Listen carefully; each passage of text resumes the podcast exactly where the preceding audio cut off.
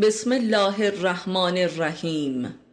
فلسفه جهانی دین.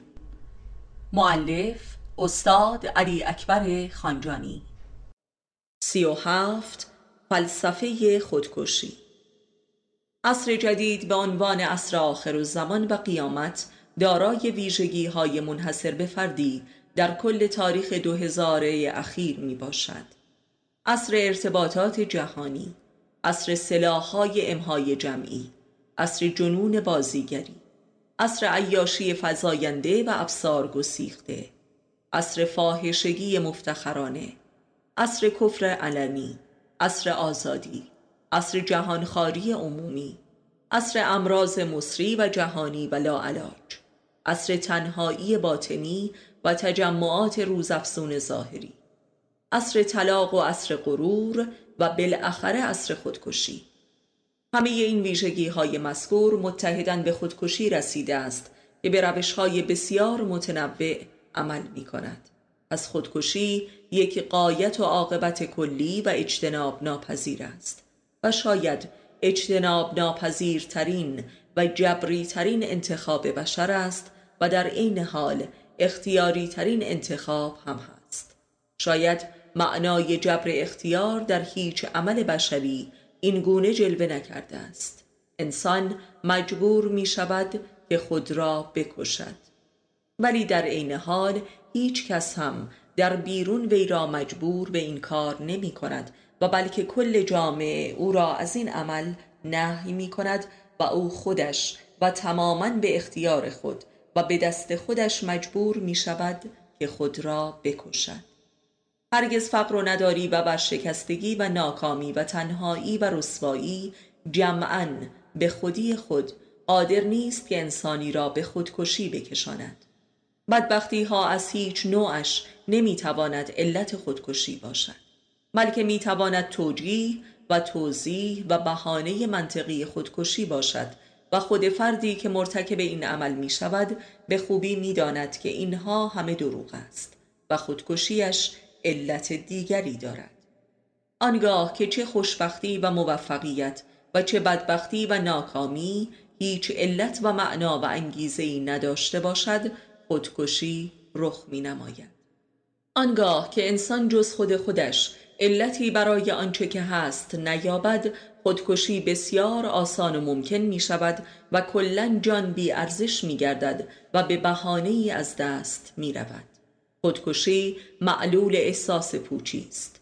اکثر کسانی که خودکشی می کنند نه خیلی خوشبخت هستند و نه خیلی بدبخت نه خیلی پولدار و نه خیلی فقیر نه خیلی ناکامند و نه خیلی به کام رسیده. خودکشی حاصل رویارویی انسان با خودش می باشد به هر بهانه و وضعیتی. بدون تردید هرگز وضع خاصی موجب خودکشی نمی شود گاه انسان با وضعی از ذهنیت و روان خود روبرو می شود که نه می تواند آن را بپذیرد و نه می تواند آن را نفی کند. نوعی به دام خود افتادن و هیچ راه گریزی نیافتن. بدین لحاظ نوعی تنهایی بسیار ویژه باطنی است که نه کسی آن را درک می کند و نه خود فرد.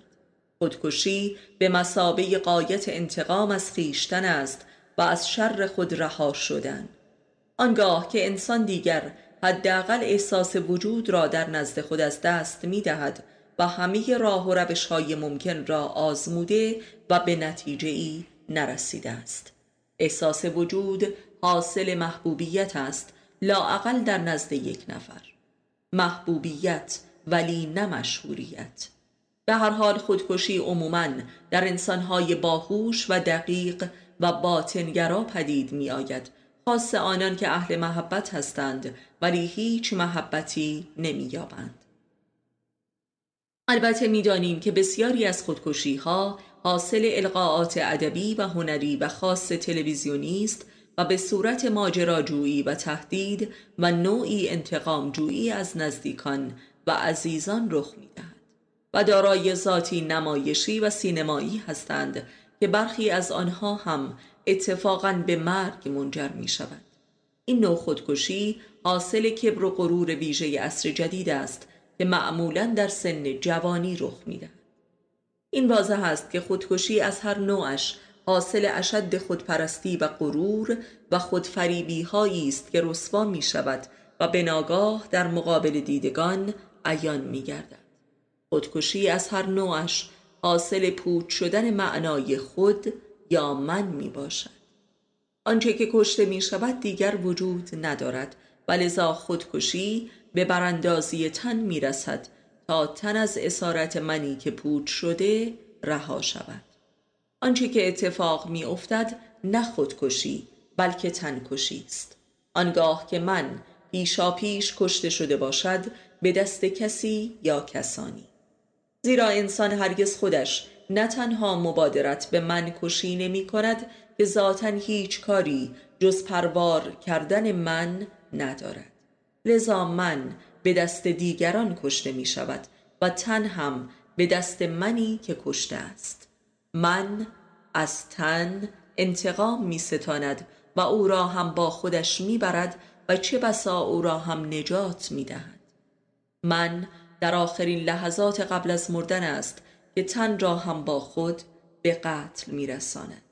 ولی در اکثر موارد این من قبل از جان دادنش عامل نابود سازی خود را به قتل می رساند. رشد جنایات در عصر جدید بدین معناست.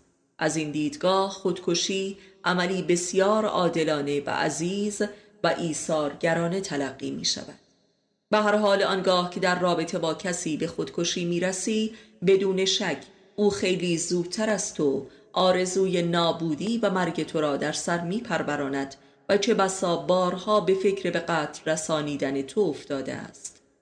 کسی که خودش را به قتل می رساند دیگری را از ارتکاب به جنایت مبرا می کند و این عملی ایثارگرانه است.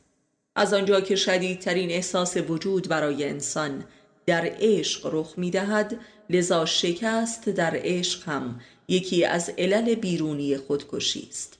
و اگر انسان بتواند در این شکست بر انتقام از معشوق و نیز از خودش فائق آید و معشوق را صالحانه رها کند و برود از هیچی و نابودی حاصل از این ناکامی نجات یافته و به هستی برتر می‌رسد که یک هستی روحانی و خارق العاده است. در قرآن کریم در آیه خودکشی نشانه یأس انسان از رحمت خداست و در آیه دیگر خداوند برخی از مؤمنان را دعوت به خودکشی می کند که اکثرشان ابا می کنند به هر حال خودکشی بسیار ویژه‌ای هم وجود دارد که در طول تاریخ برخی از حکیمان و متفکران اصیل مرتکب شدند از جمله ارسطو، بو علی سینا، لوکریتیوس، وانگوگ، جک لندن و صادق هدایت. بسیاری از متفکرین اصیل اهل معرفت نفس با این معزل شدیداً درگیر بودند که نیچه نیز از جمله آنهاست. آیا می توان گفت که اینها از جمله مؤمنانی هستند که به امر خدا دست به خودکشی می‌زنند؟ در عصر جدید هم خودکشی نوع جدیدی پدید آمده که در مبارزات آزادی بخش و چریکی به اثبات رسیده است. به نظر می رسد که خودکشی دارای طیف بسیار وسیعی از معنا و ماهیت و انگیزه می تواند باشد. ولی در یک نگاه کلی می توان گفت که اهالی خودکشی مجموعاً در جرگه بی آزارترین و رعوفترین انسان ها هستند به نسبت گروه و طبقه اجتماعی خودشان. کلا از اهالی باطن و معرفت نفس می باشند و انسانهایی آرمانگرا و مطلق پرست و نیکوکارند و دلی به دنیا ندارند و دارای طبعی بلند و متافیزیکی می باشند و از منظر اعتقاد دینی خود را گناهکارتر از دیگران می دانند و این از جمله نشانه های اهل ایمان است. هر کسی که خودکشی می کند در گروه اجتماعی خود مبدل به آینه تمام نمای نفس و وجدان دیگران می شود و رزالت های دیگران را خاطر نشان می سازد و لذا مورد اکراه و نفرین دیگران قرار می گیرد مخصوصا نزدیکان و عزیزانش. به هر حال کسی که خود را می کشد با شرفتر از کسی است که دیگران را می کشد زیرا هر کسی در ذهن خود مستمرا مشغول کشتن دیگران است.